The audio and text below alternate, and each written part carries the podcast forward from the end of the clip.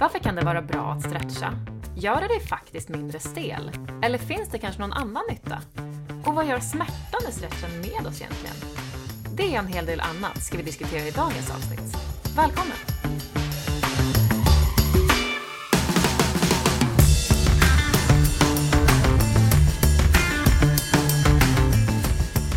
Det här är podden Den nya kroppen. Podden som tar dig hela vägen från topp till tå, från hud till själ och allt däremellan. Jajamän!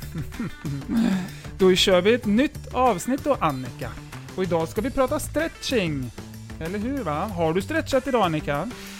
Nej, inte idag faktiskt. Jag brukar faktiskt inleda mina dagar, kanske inte med stretching, men med eh, lite sköna rörelser i alla fall. Eh, men jag kommer Mm, göra det lite mer ikväll faktiskt, Mm. innan jag ska ut och springa.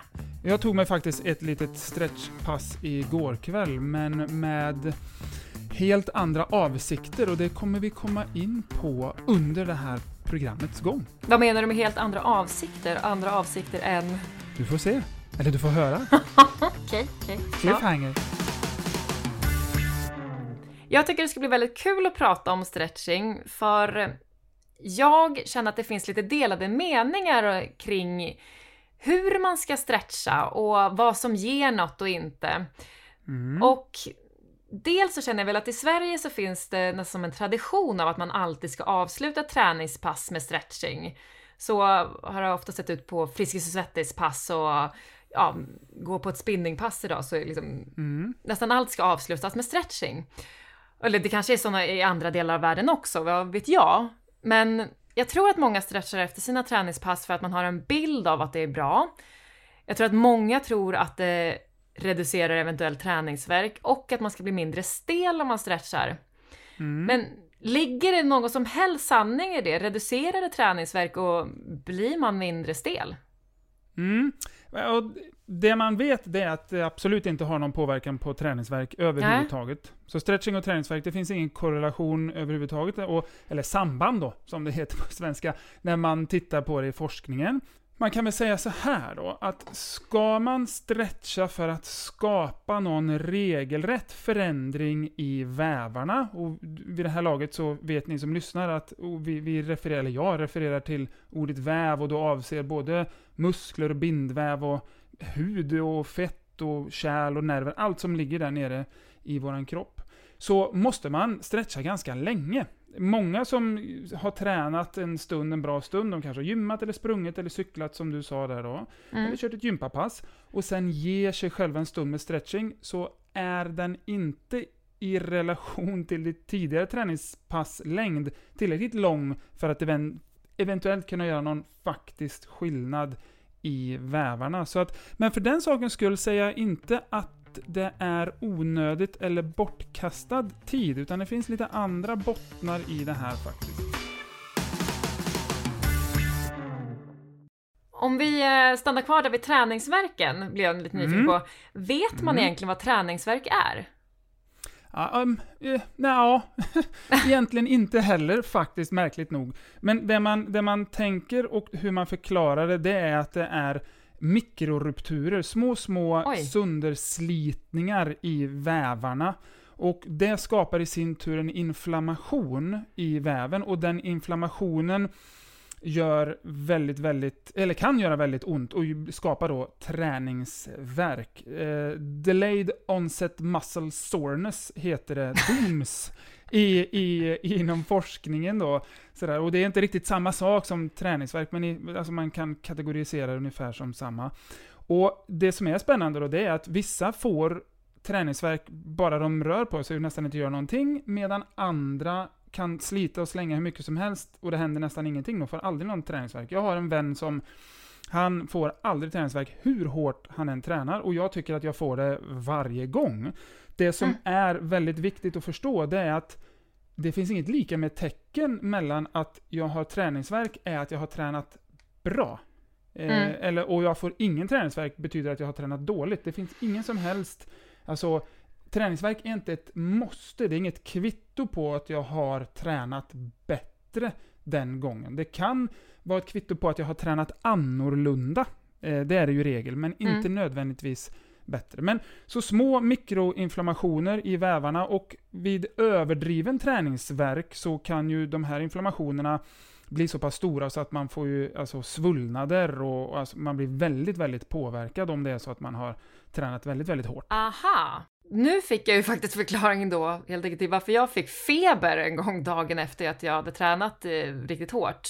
Ja. Det var just, eh, det var faktiskt, jag hade inte tränat ordentligt liksom eh, på, eller inte tränat alls på en månad tror jag. Och sen så gick jag, eh, tänkte att eh, nu ska jag eh, styrketräna och komma igång här igen. Och jag ska tillägga att det här är långt innan, eller det var långt innan jag började jobba med träning själv. Och jag hade aldrig riktigt förstått det där varför, när folk säger bara men man ska börja lite mjukt och jag känner liksom bara vadå, om jag har kraft och ork, varför ska jag inte köra på som vanligt då för? Varför ska jag hålla på och mesa? Och det kan jag säga, det fick jag svar på då. För jag eh, styrketränade i kanske sådär, det var när jag fortfarande tränade på gym och var där kanske i två timmar. Eh, minst två timmar var jag där. Och sen så, och körde hårt och sen så cyklade jag senare på dagen två mil tror jag, av liksom ren vana. och dagen efter så vaknar jag upp och kan på riktigt knappt vända mig i sängen utan att eh, det gör fruktansvärt ont i hela kroppen. Jag kunde inte Mm. gå som, eh, på riktigt så kunde jag inte, eller jag kunde gå, men jag kunde inte ta ett vanligt steg. Jag var på riktigt började säga, titta på hur, hur, hur rör folk benen när man går? För det är någonting man inte tänker på hur man gör. Så, för att jag kunde inte få till rörelsen ordentligt och jag hade jättehög feber. Ja. Så. Och det där undrade jag bara, vad händer här i kroppen egentligen? Men då var alltså, det var en jätteinflammation helt enkelt i kroppen. Precis så är det. Så alla dessa mikroinflammationer sammantaget då ger eh, som väldigt kraftig Mm. systemisk påverkan. Så du får en, alltså kroppen ser det som en totalinflammation då. Mm. Och, och eh, svaret blir ju feber och otroligt höga nivåer av smärta. Och jag har haft egna erfarenheter av sånt där också. Jag pluggade ju till sjukgymnast uppe i Umeå. Mm. Och där finns det något som heter brännbollsyran varje eh, ja, sommar är det väl, eller våren där. Det är en brännbollsturnering. Och ja, studentlivet är ju som det är va. Man går in med eh, hull och hår liksom sådär. Eh, och spelar ju då brännboll som en fullständig galning. Och sen så var det kalas då på kvällen. Ja! Och morgonen därefter så, det, var, det, vet, det gick inte. Det bara Nej. gick inte. Och det är helt fantastiskt hur en träningsvärk kan vara så enormt bedövande. Mm. Men det ja, vis av erfarenhet nu då så händer det allt mer sällan. Om vi kommer tillbaka till stretching då.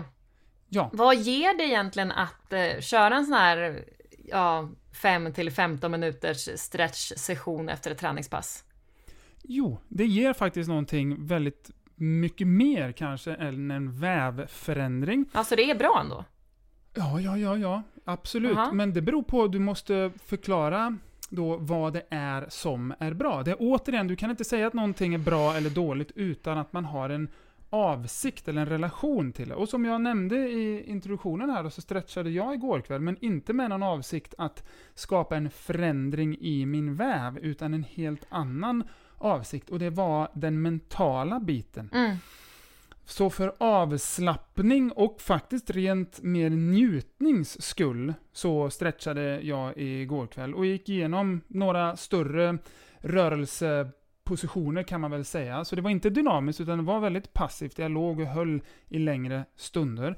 Men, och det är det som är hela det är den fina grejen med stretching. Så säg att du har kört ett hårt träningspass, du har Mm. cyklat, du har sprungit, du har kört i grupp.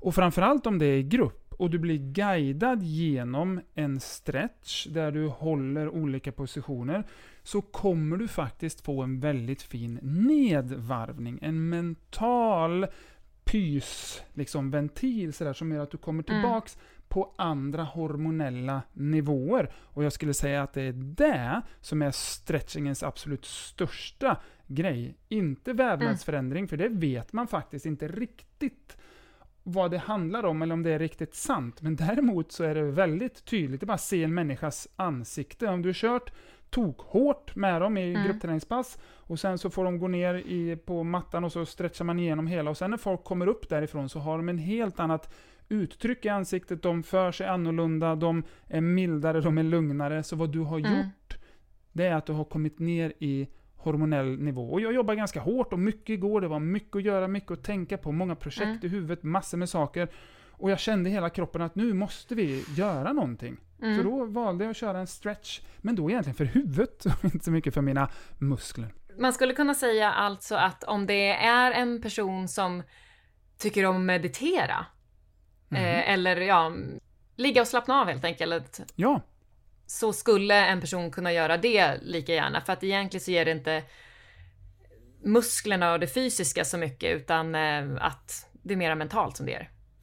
Det kan ge musklerna det fysiska mycket, det vet vi inte. Men det vi vet är att det ger väldigt mycket mentalt. Så, men jag menar, det är en helgardering. Det du kommer Mm. inte göra någonting sämre antagligen för dina muskler, dina vävar. Men du kommer göra allting väldigt mycket bättre för ditt huvud. Och Mm. väldigt många i det här samhället där allting går i en sån rasande takt och där eh, liksom, de här mentala bitarna till exempel då att eh, meditera eller hålla på med sånt där. Det känns lite frånvarande, är inte riktigt mig. Jag kan inte se Mm. mig själv göra den biten. Men om jag stretchar däremot, ja Mm. men då gör jag ju någonting. Det är något handgripligt, det här är bra, det här är liksom så. Och, men vad som händer är att du är tvungen att hamna i ett mentalt tillstånd av lugn och du är tvungen att ligga still, vara still, känna, uppleva din kropp. Så stretchingen innehåller mycket, mycket mer än bara just de fysiska vävarna. Så precis som du sa, det kan hjälpa någon väldigt mycket som behöver just hitta den mentala stillheten och ron. Men att, en del är en känsla av också, det har jag säkert själv haft också, att när det gör ont när man stretchar, så, så bara åh nu är det bra, nu tar det. Så finns det något i det egentligen? Ja, så det är något väldigt spännande också som stretching tillför då, som just den här mentala biten. Då kan man tänka så här, ja men vad är det då att man är still och, och gör det här som är så nyttigt?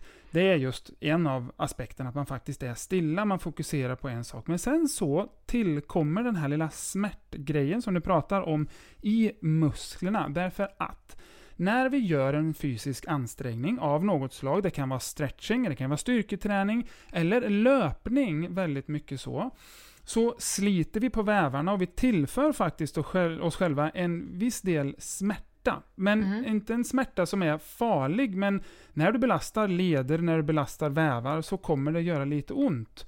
Kroppen löser det här genom att den insöndrar eh, ett hormon i sig själv som kallas för endorfin. Och det är det kroppsegna morfinet då. Så det är en, ett, ett hormon som smärtlindrar, men som man också blir lite lätt hög av. Lite glad och man mår ju väldigt, väldigt bra av endorfiner. Och du som arbetar med sexuell hälsa vet ju att endorfiner, det kan, det kan man få på många andra olika sätt Mm. också. Det måste inte göra ont. Det, kan vara, det räcker med att liksom, livet är bara härligt. Mm. Jag tror visst rödvin och choklad insöndrar väl också typ endorfiner. Så att jag menar, det behöver inte vara det enbart. Men just stretch eller en sån typ av ansträngning, då svarar kroppen med det där och det gör att man mår ännu bättre. Och ytterligare en faktor i det, det är att man kan bli lite beroende av endorfin. vilket Just kan det. vara både positivt och negativt. För blir man för beroende, som långdistanslöpare har lätt att bli endorfin-junkies. Mm. De sticker inte ut och springer länge för sin hälsa eller för sin konditions skull, utan de gör det för att få sina highs. Sådär, att de ska bli höga på endorfinet. Medan det i grunden är till för det som ett belöningssystem. Så kroppen har endorfinet också för att det här du gjorde nu var bra, känner du vad skönt du mår, gör gärna det här igen. Därför att det här är någonting som tillför oss någonting väldigt bra. Som till exempel att ha sex, eller som att äta god mat, eller som att träna bra. Då får man endorfiner och vill göra det igen. Ah, intressant. Mm. Men om då endorfiner kan ha en smärtlindrande effekt, Mm. kan det då inte hjälpa till att reducera eventuell träningsvärk dagen efter? Så endorfinerna, de lindrar bara smärtan för stunden där och Mhm. då och en liten stund efteråt. Så träningsvärk kommer egentligen 48 timmar efter din ansträngning. Ja, den blir alltid värre två, två dagar efter. Det brukar jag alltid Ja, peppa ja. mina kunder med att säga, eller ja, folk runt mig överhuvudtaget. Vad är som träningsvärk just. idag?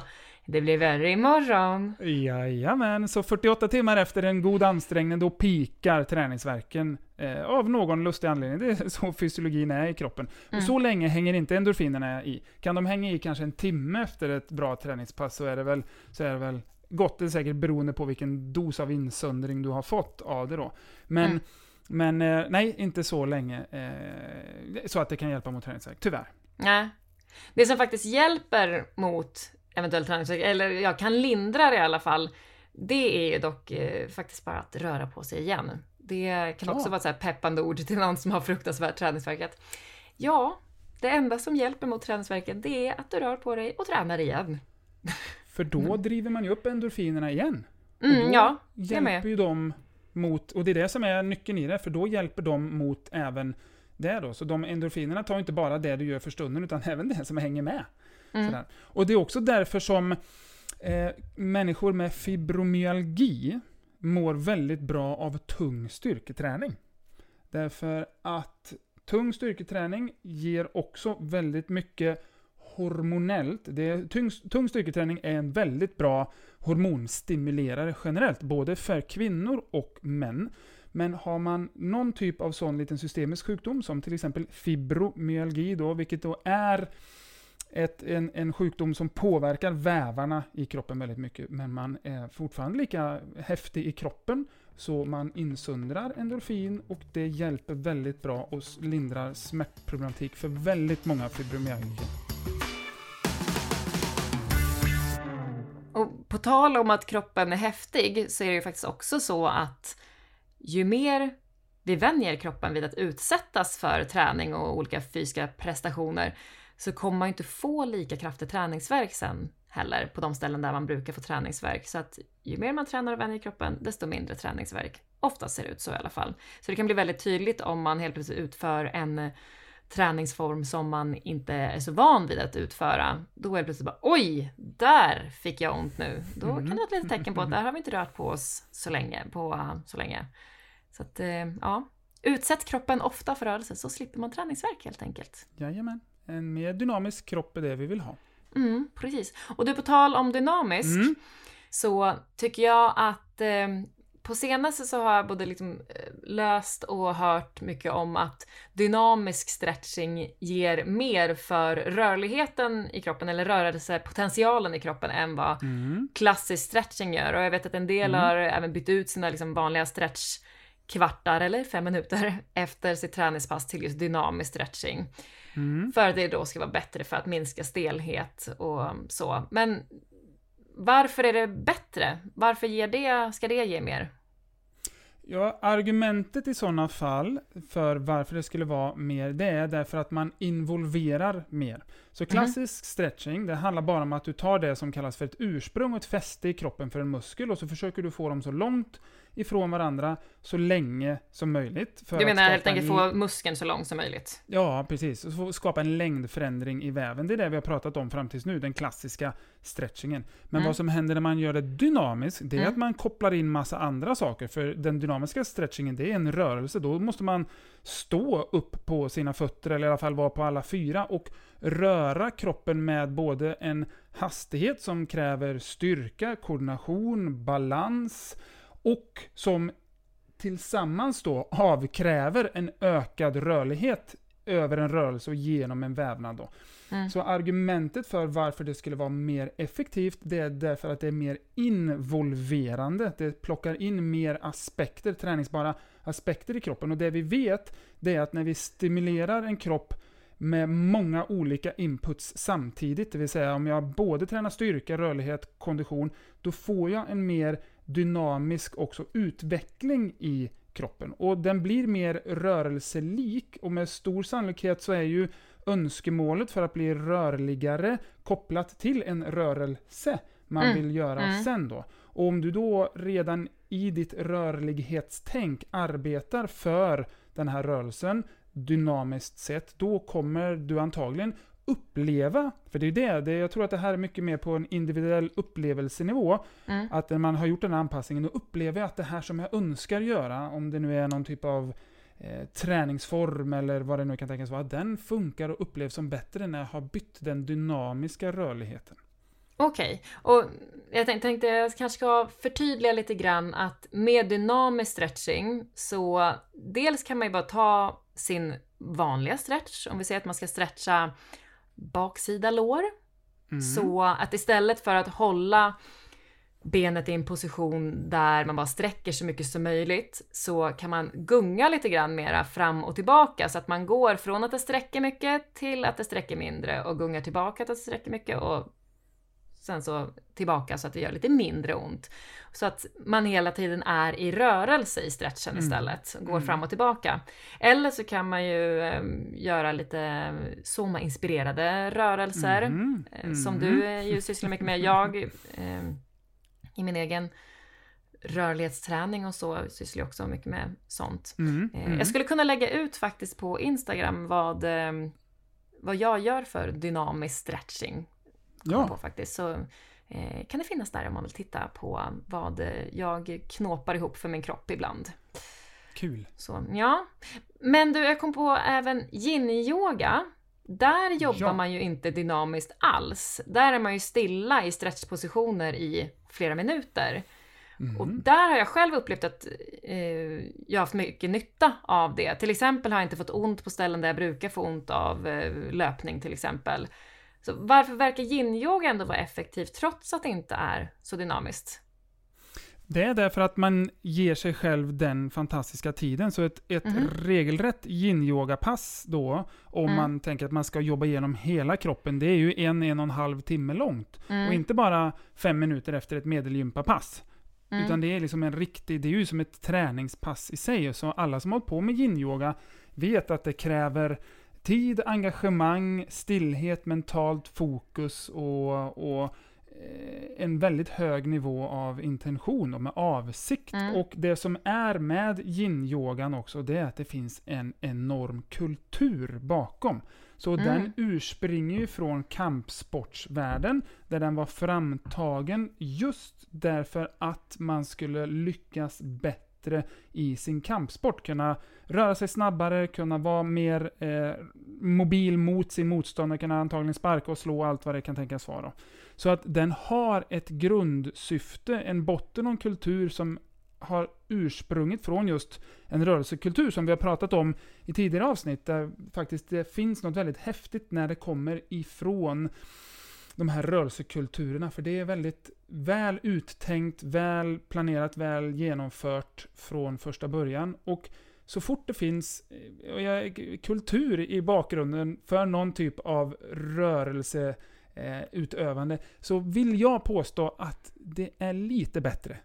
Mm. Det finns, för det finns nämligen historik och det finns tankar från många, många år tillbaka som har byggt upp det. Och gin har någonting väldigt speciellt där i det. Vad som sen händer återigen i vävarna, rent fysiologiskt, inte den blekaste, men det räcker med att man på individuell nivå, som till exempel du säger, att nej men jag kör ett yin-yoga-pass så känns det fantastiskt bra, jag får mindre ont, jag tycker att löpningen funkar bättre, eller vad det kan tänkas vara, men då måste det vara bra. Så pass enkelt är det. Ja, och det ger som sagt var väldigt mycket mentalt tycker jag också, att vara den där en och en halv timman i, i det lugna. Och faktiskt, eh, ja men det är lite här också att, ja när man går in i en sån här position som kan göra ganska ont till en början, när man Mm. märker att det sakta men säkert släpper lite grann, det är också en väldigt lugnande skön effekt.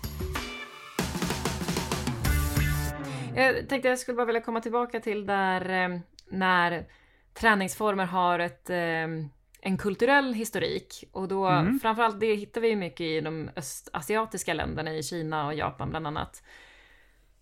Och eh, så sagt, det stämmer ju verkligen att där, när träningsformerna har en kulturell historik så det finns ofta väldigt mycket tanke bakom det och som det ligger mycket vettigt i. Ja. Men det jag tänkte på där just när vi pratade om just kampsporterna, för du sa att Mm. de stretchar dels för att kunna bli snabbare i sina rörelser. Mm. Är inte kort, vad jag har lärt mig så är kortare muskler spänstigare och snabbare. Så blir man Ja. verkligen snabbare om man tränar yin-yoga.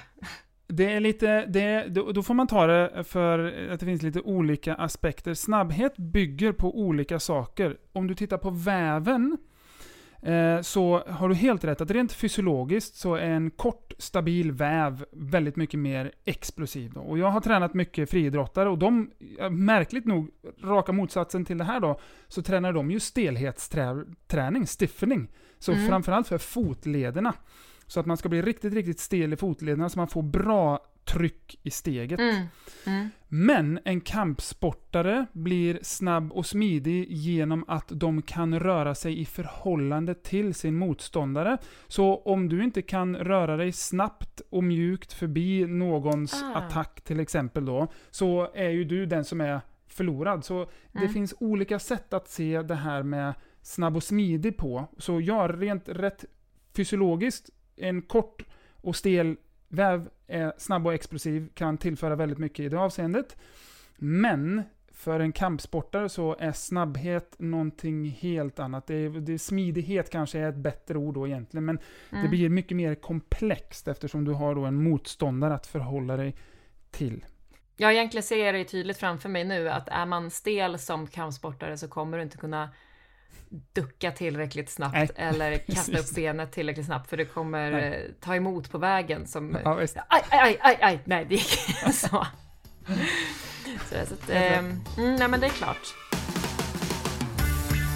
Men om vi ska sammanfatta det här då, så kan man väl säga att den här vanliga stretchen på kanske 5-10 minuter efter Mm. ett träningspass kanske inte gör så mycket för att reducera stelhet eller reducera eventuell träningsvärk. Men det det däremot kan ge är ju ett lugn mentalt.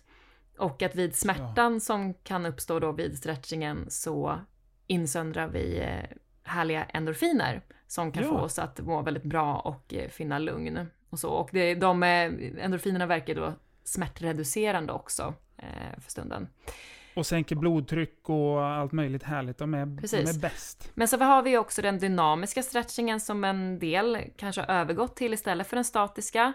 För att Mm. den dynamiska just kan ge mera eftersom att kroppen kan vara mer villig till att flytta sina gränser om den får vara i rörelse. Eller generellt sett så kan man väl ändå säga så att när det tar emot någonstans i kroppen och det kanske gör lite ont någonstans så brukar i alla fall kroppen vara mer samarbetsvillig om vi utmanar med rörelser eh, som inte är statiska utan att vi just rör och engagerar hela kroppen mera. Kan man säga så? Då är vi garanterade utveckling på ett annat Ja. sätt. Så det är helt rätt. Mm. Och sen så har vi ju då den här stretchen som kanske får ta lite mera tid. Och Mm. kalla det yin-yoga om du vill det, kalla det för att du sitter i stretchpositioner en längre stund om du vill det. Det spelar ingen roll. Men Nej vitsen är ju just att du håller stretchpositionerna längre. Men som sagt var, ska man göra det ordentligt då tar det ju oftast en, en och en halv timme om man ska gå igenom hela kroppen. Så det ska man ju vara medveten om. Men det kan i sig ge otroligt mycket. Jag försöker gärna köra ett sånt pass i veckan för att det ger mig väldigt mycket mentalt också att en dag liksom få komma ner i varv under min träningsstund. Eh, och nu kanske jag inte ser det som träning, men det är ja, en väldigt skön sak för kroppen att göra. Men jag får väl tacka då för att eh, fråga kring stretching, det är någonting som jag funderat själv en del kring. Så jag tycker det är väldigt Ja. intressant. Men du, eh, vad vill du snacka om nästa gång? Ja, vad sägs om att vi pratar om rutor på magen? Ja, det känns som du. Ja, visst, är det, visst känns jag som ett riktigt, jag säger sexpacket liksom sådär va? Frontfigur, det är jag det.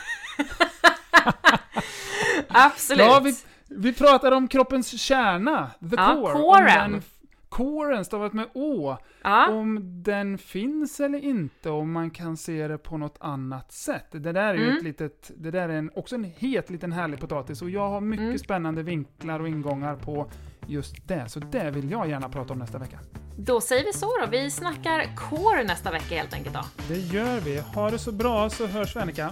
Det gör vi. Jobbar på sexpacket. Det ska jag. Hej då! Hej hej! Om du som lyssnar har en fråga som du tycker att vi borde ta upp i podden eller om det finns något särskilt ämne som du tycker att vi borde göra ett avsnitt om så hör jättegärna av dig till oss. Det blir vi väldigt glada för. Och lättast når ni oss antingen via Instagram, ni hittar Linus om ni söker på Soma by Linus och ni hittar mig, Annika, om ni söker på Kids and Tell. Ni kan också besöka vår hemsida dennyakroppen.se. Och vill ni veta mer om eller se exempel på olika träningsformer som vi pratar om i podden, så besök gärna vår samarbetspartner yogobi.com. Där kan ni till exempel söka upp videos på Linus där han föreläser men såklart även kör somaklasser. Ni hittar även andra videos med andra duktiga tränare och föreläsare som lär ut allt från både yoga till styrketräning. Så kolla in yogobi.com, det är ett bra ställe. Vi hörs nästa vecka. Ha det fint till dess!